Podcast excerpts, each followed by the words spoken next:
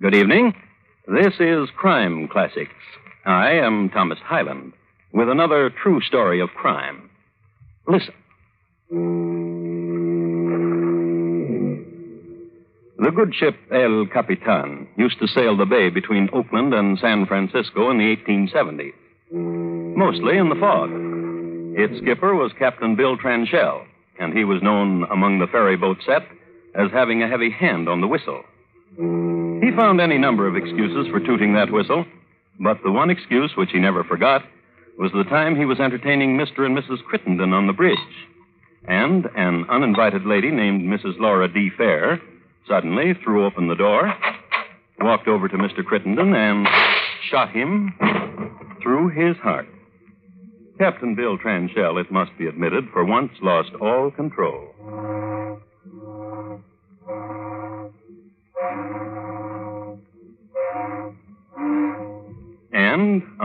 Gave the nautical signal for icebergs in San Francisco Bay, which caused much hoisting of flags and battening of hatches, but could not change the fact that Mr. Crittenden was lying face downward on the deck. So, tonight, my report to you on the incredible trial of Laura D. Fair. Crime Classics, a series of true crime stories taken from the records and newspapers of every land from every time. Your host each week, Mr. Thomas Hyland, connoisseur of crime, student of violence, and teller of murders. Now, once again, Thomas Hyland.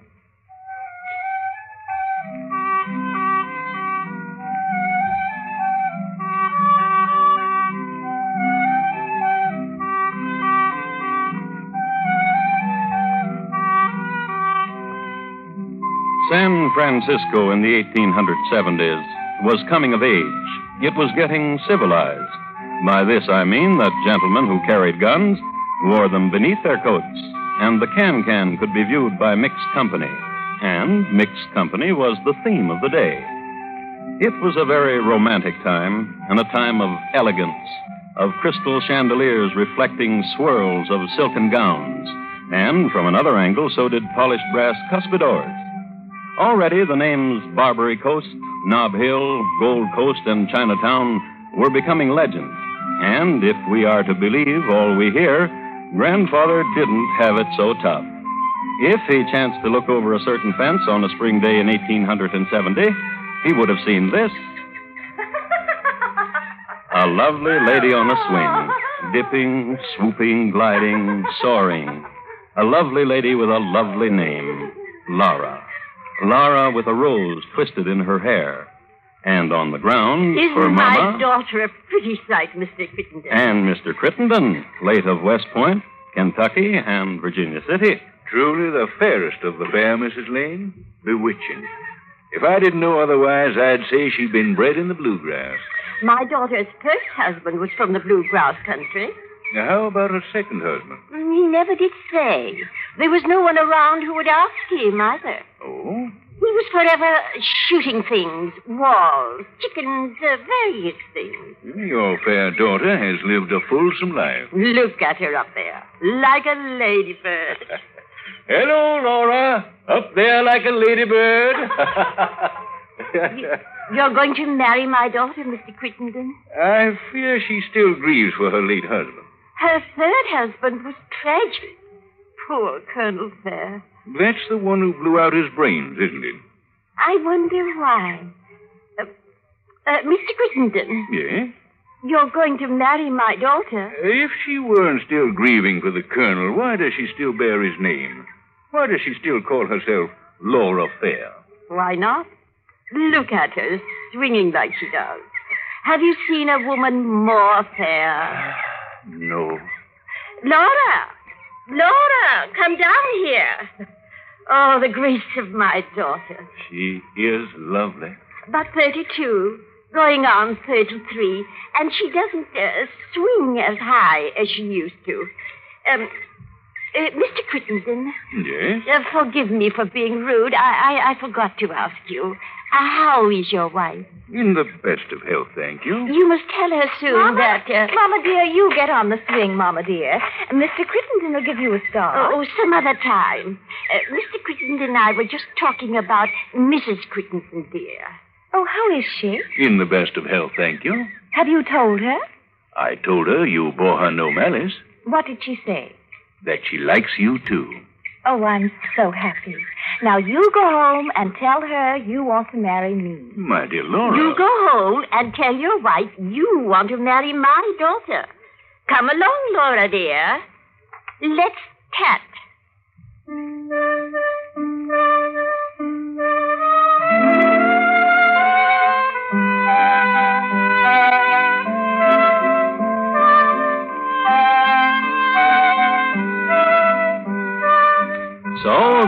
Went into the house and they tatted, Mama and Laura. And while they're doing this, let me fill you in with some background notes. Laura and Mama had newly arrived from Virginia City, where their family style rooming house had netted them $45,000. During the years and the welter of collecting the rents, changing sheets and towels, and setting the board with succulents, Mama had gained and lost three sons in law. It seemed that fate consistently made her daughter a hard woman to be married to. Laura's three husbands, each of them, died. And as to our other principal, Alexander Parker Crittenden, he was a corporation lawyer with a wife and seven children and two grandchildren. Once, hot and dusty and alone in Virginia City, he happened into Laura's house, made known his desire for a bath and rest. No sooner had he changed into fresh linens and had listened to Laura's tale of how she had become widowed recently than he became that weekend her star boarder. And in turn, Laura and Mama were so taken with his quips and twinklings that they followed him to San Francisco. They took a house on Nob Hill, and there tatted and waited for a proposal of marriage. They understood the delay. They comprehended that Mr. Crittenden's wife was of a peculiar mold. How is Laura, Alexander? Hmm, fine, ma'am. Just fine. And her mother? Eager? Eager? Yes, ma'am. She wants me for her son in law. And no wonder. You're a fine man, Alexander. Thank you, ma'am. And a good father. I try to be. And an excellent husband. Yes, ma'am. Such a man as you is hard to come by, Alexander, dear. I should miss you. I should miss you. Then it's settled. Laura and her mother will be our good friends. But Laura wants me for her husband. She keeps asking me. And her mother, too. Dear, What? Tell them no, but nicely. I've told them. Keep telling them. You're a remarkable woman. Thank you, Alexander. To be friends with a woman who wants to take me away from you. I respect ambitions and honesty. Laura has both. That she should love you has my complete understanding. Ma'am, Yes, Alexander? I must tell you that you are a flower. Womanhood should be proud to number you among its sisters. How many's the time? Alexander, we have an appointment for dinner tonight. Yes, ma'am. Ma'am, What is it, Alexander? Laura loves me, and I think I might love her right back. Why then, eat your heart out, Alexander. Now hurry, dear. We're going out to dinner. Oh? I've sent a message to Laura to meet us at Furbisher's for dinner. Oh. I do so enjoy watching her eat. She's so ravenous. Well, hurry. Hurry along.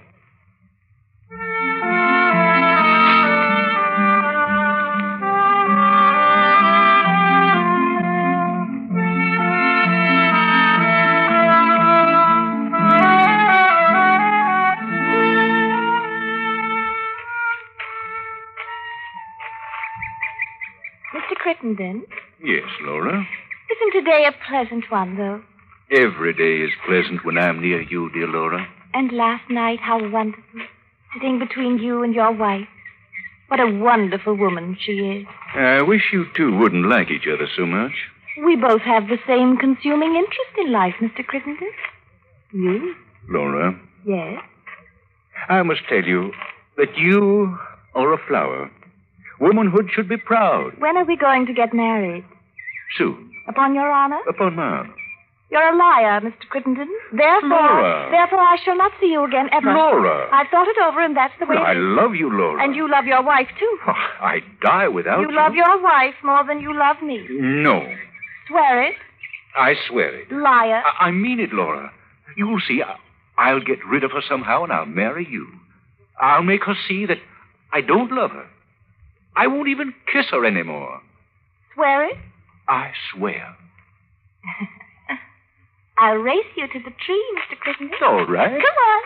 Come on, Mr. Crittenden. Come on.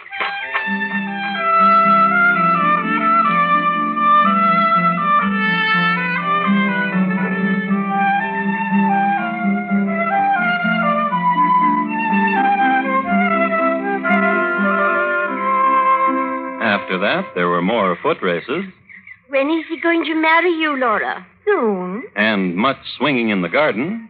Has he set the date for your marriage yet, Laura? Laura, come down out of there and talk to me. And the patting session. Mama, What? I'm weary of his excuses. And one day, wearily, she wandered down Market Street. There was a shop on Market Street run by a fellow who specialized in four shooters. Now, a four shooter is the same thing as a six shooter, but it's for ladies because it weighs two shots less. Now, this fellow who specialized in four shooters was such a persuasive salesman that no sooner had Laura pressed her pert little nose against his shop window that he had her inside measuring her palm for pistol grips. When this chap let her go, Laura was the proud owner of a pearl handled pistol, which this chap personally guaranteed. And that was in the days when a guarantee meant something. Also, you must be told that on the morning the purchase was made, Laura had been without a husband for one whole year. Laura had never experienced this omission since she was 18 years old. So, gun in purse, she took to following Mr. Crittenden around. One night, she followed the gentleman and his wife through the fog onto a boat called El Capitan. This was the ferry boat between Oakland and San Francisco. Its skipper, you remember, was Bill Tranchell, the uh, heavy handed fellow who liked to entertain on his glass enclosed bridge. A toast Well, thank you, Captain. Thank you very much. to your very good health, sir. And to the health of your very charming wife. And to yours, Captain. Thank you, ma'am. Now, this place is getting overrun with tugboats.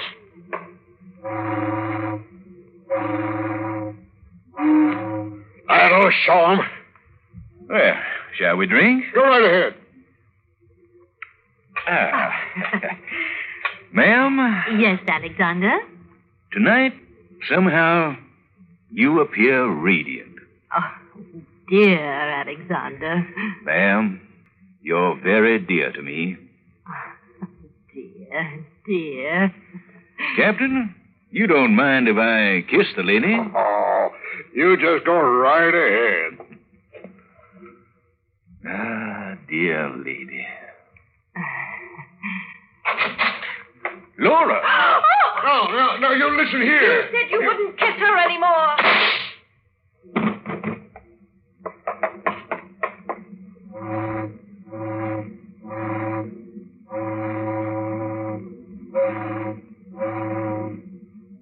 I leave you for the moment with this note.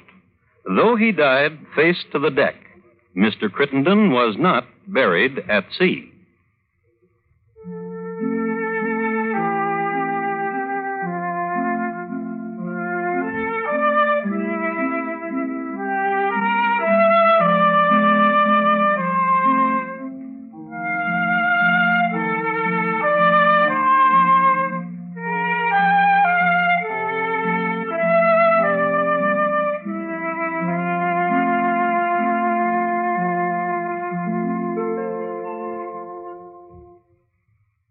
Are listening to Crime Classics and your host, Thomas Hyland, and his report to you on the incredible trial of Laura D. Fair.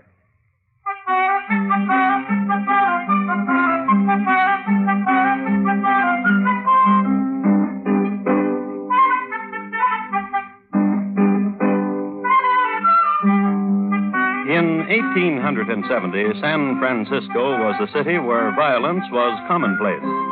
But this violence was by far predominantly of the species male slaughtering male, or male doing in female. So when Laura Fair shot Mr. Crittenden on a ferry boat, she practically invented a category and thereby caused a stir. It planted ideas in feminine minds where such ideas never dared to be. The sale of four shooters skyrocketed, and somehow the sale of marriage licenses likewise. The episode on the ferry boat was a shot in the arm for the suffragette movement. Two, the entertainment business slump, as many a husband spent more evenings in the bosom of his family. It was a city seething with unrest, with slow change, with static passion. It was a city whose entire attentions were focused on the trial of Laura D. Fair for the murder of Alexander Parker Crittenden. There will be order in the court. You may continue with your testimony, Captain Fenchel. Well, there he was, kissing that lady over there. I refuse to be referred to as that lady over there. I was his wife. No, you are not. I was. Mrs. Fair, Yes, Your Honor. how do you explain you were Mr. Crittenden's wife? I was. Not that woman over there. I refuse to be referred to as that. You will get your chance to testify, Mrs. Crittenden. Mrs. Fair will answer the question. I thought I was on the witness box here, Your Honor. In a moment, Captain. I wish to hear why Mrs. Fair considered herself to be the wife of Mr. Crittenden. Since the moment we were both born, our love was made in heaven and our marriage too. I warn the spectators that another such outburst may cause me to clear the court. Go on, Mrs. Fair. Thank you. Oh, you're quite welcome. My feelings for Mr. Crittenden would have been profane had they not been made sacred in heaven. Silence! Silence! Silence! The Sergeant at Arms will bring forward immediately the parties that applauded. I applauded more than anyone else, Your Honor. The Sergeant at Arms will bring forward that lady. I applauded more than her. And will bring forward that man, too. Oh, Judge, it was my fault. Of course not, Mrs.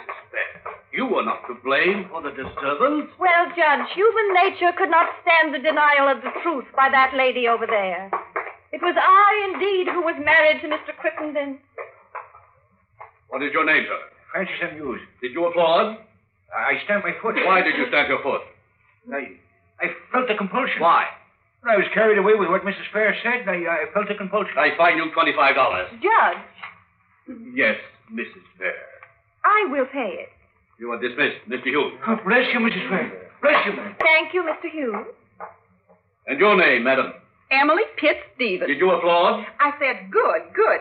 And I put my hand down on the bench in front of me, so. You are fined $25. But I made no noise with my feet. But with your hand, you did. With my hand, I did.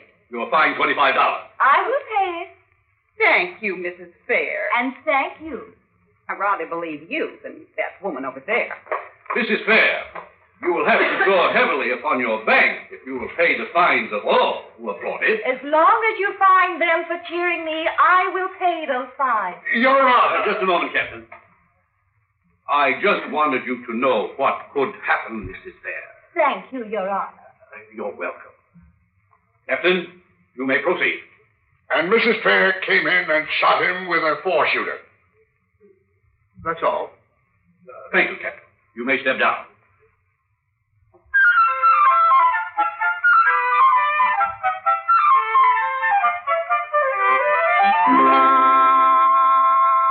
Yes, I have the court reports here. And that's what they say. And if you think this was an unseemly way to conduct a trial, I have something else here. I'd like to read it to you. This is a consensus of legal opinion of the time, and I quote The trial was conducted in the main thoroughly and well, with somewhat less regard for the decorum of the courtroom than is customary in most eastern cities, though far in advance of the practice in New York City in this respect. Unquote. And now that we have resolved any uneasiness you may have had about the conduct of the trial, let's listen in again. Mama on the stand is an imposing figure. She wears brocaded black and a great veil that drops from her hat to her waist. Her feet, however, were cold. Bring the lady a foot warmer. That cushion will do. Thank you, Manette. I think that'll be much better, Judge. Thank you. Your feet will warm up in no time at all. Oh, I'm sure of it. And now, what were you saying about your daughter? I've always had trouble with her. I know what you mean, being a parent myself. Oh, not like Laura. What do you mean? Doctors, doctors, doctors. My daughter has tried to kill herself on numerous occasions. Oh. There's madness in the family. Uh, Besides, my daughter's second husband was mad. Uh, I don't think that helped. Grief and doctors and madness. I tell you, raising Laura was trying. But I think I did a pretty good job. Although my daughter is not sane, you know. Not sane. Crazy.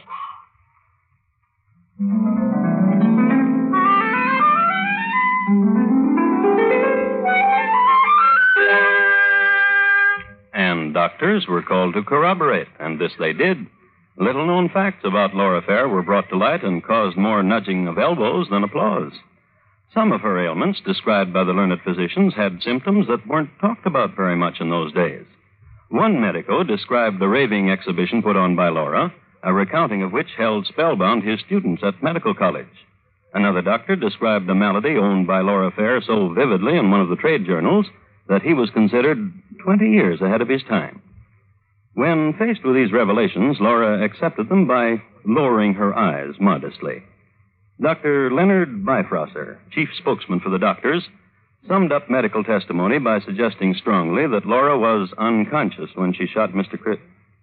Just a moment. That's what it says. Laura was unconscious when she shot Mr. Crittenden. Back to the trial now, and the lady who became Mrs. Crittenden by marrying Alexander in the city hall, somewhere in Kentucky. It is ridiculous to believe there is madness in that woman over there. She's vicious, predatory, and since the moment she was thrown in contact with my husband, she pursued him, worried him, and pled with him to marry her. That this necessitated getting rid of me didn't worry her in the least. She killed my husband out of frustration and anger. That woman there! The high spot of the trial was on a morning in November. The court had denied Laura permission to lie on her lounge, upon which she had reclined throughout the trial. So Laura has been made to arise and take the stand, was so sworn in, demanded and received a foot warmer, and said interesting things like this.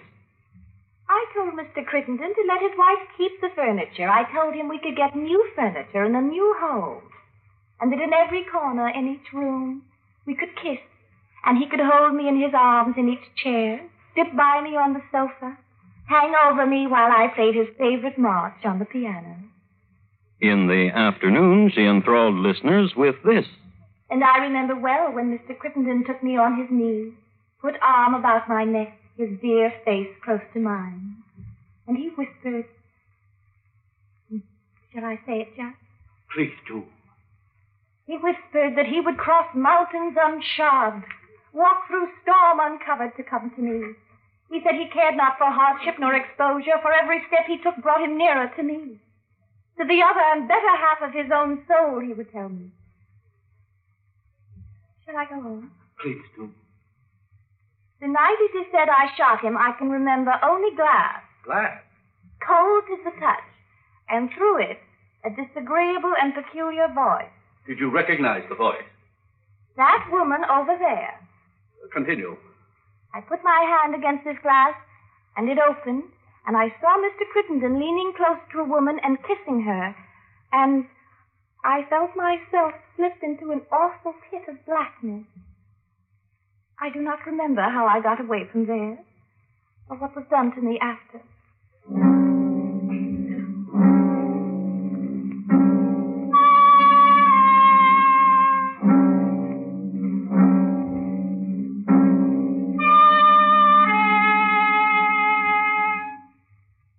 Gentlemen of the jury, have you reached a verdict? We have, Your Honor. The accused will rise from her lounge and face the jury. The jury will face the accused. And what is your verdict? Guilty of murder in the first degree.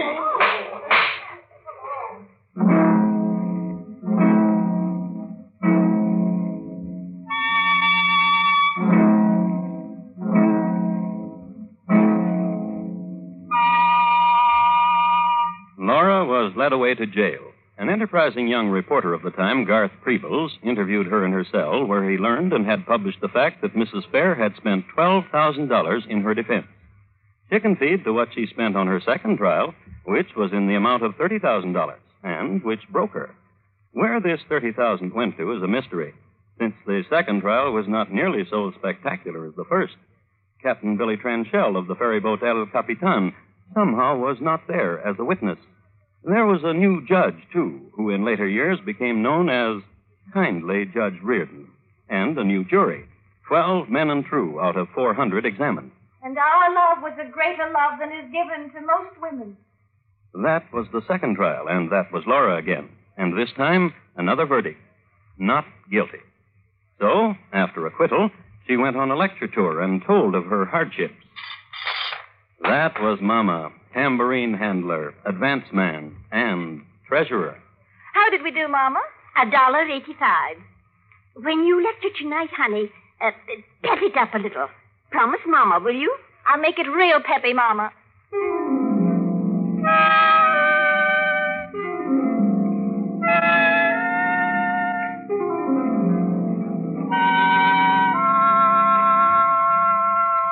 Mama passed her last tambourine one cold winter's night in Sacramento in the year 1889. But Laura lived on. She lived until the age of 82, after another husband and another long period of widowhood. Until the moment of her death, she insisted that Mr. Crittenden had only been her very good friend. And once, in a moment of mutual transgression, they held each other's hand. That's what it says, right here.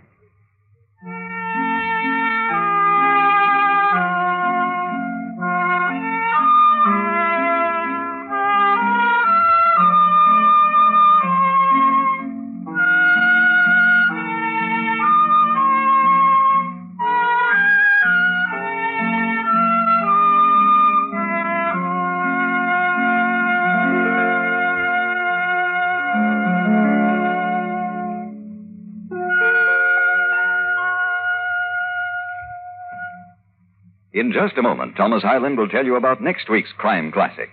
Laura D. Fair, tonight's crime classic was adapted from the original court reports and newspaper accounts by Morton Fine and David Friedkin. The music was adapted from themes of the period and conducted by Bernard Herrmann, and the program is produced and directed by Elliot Lewis. Thomas Hyland is portrayed on radio by Lou Merrill. In tonight's story, Mary Jane Croft was heard as Laura and Florence Walcott as Mama. Featured in the cast were Herb Butterfield, William Johnstone, Paula Winslow, Gene Wood, and Joseph Granby. Hugh Douglas speaking.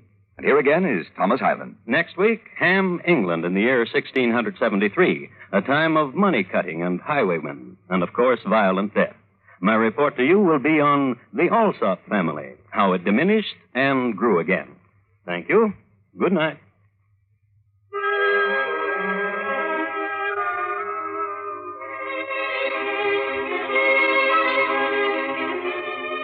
Crime Classics has come to you through the worldwide facilities of the United States Armed Forces Radio and Television Service.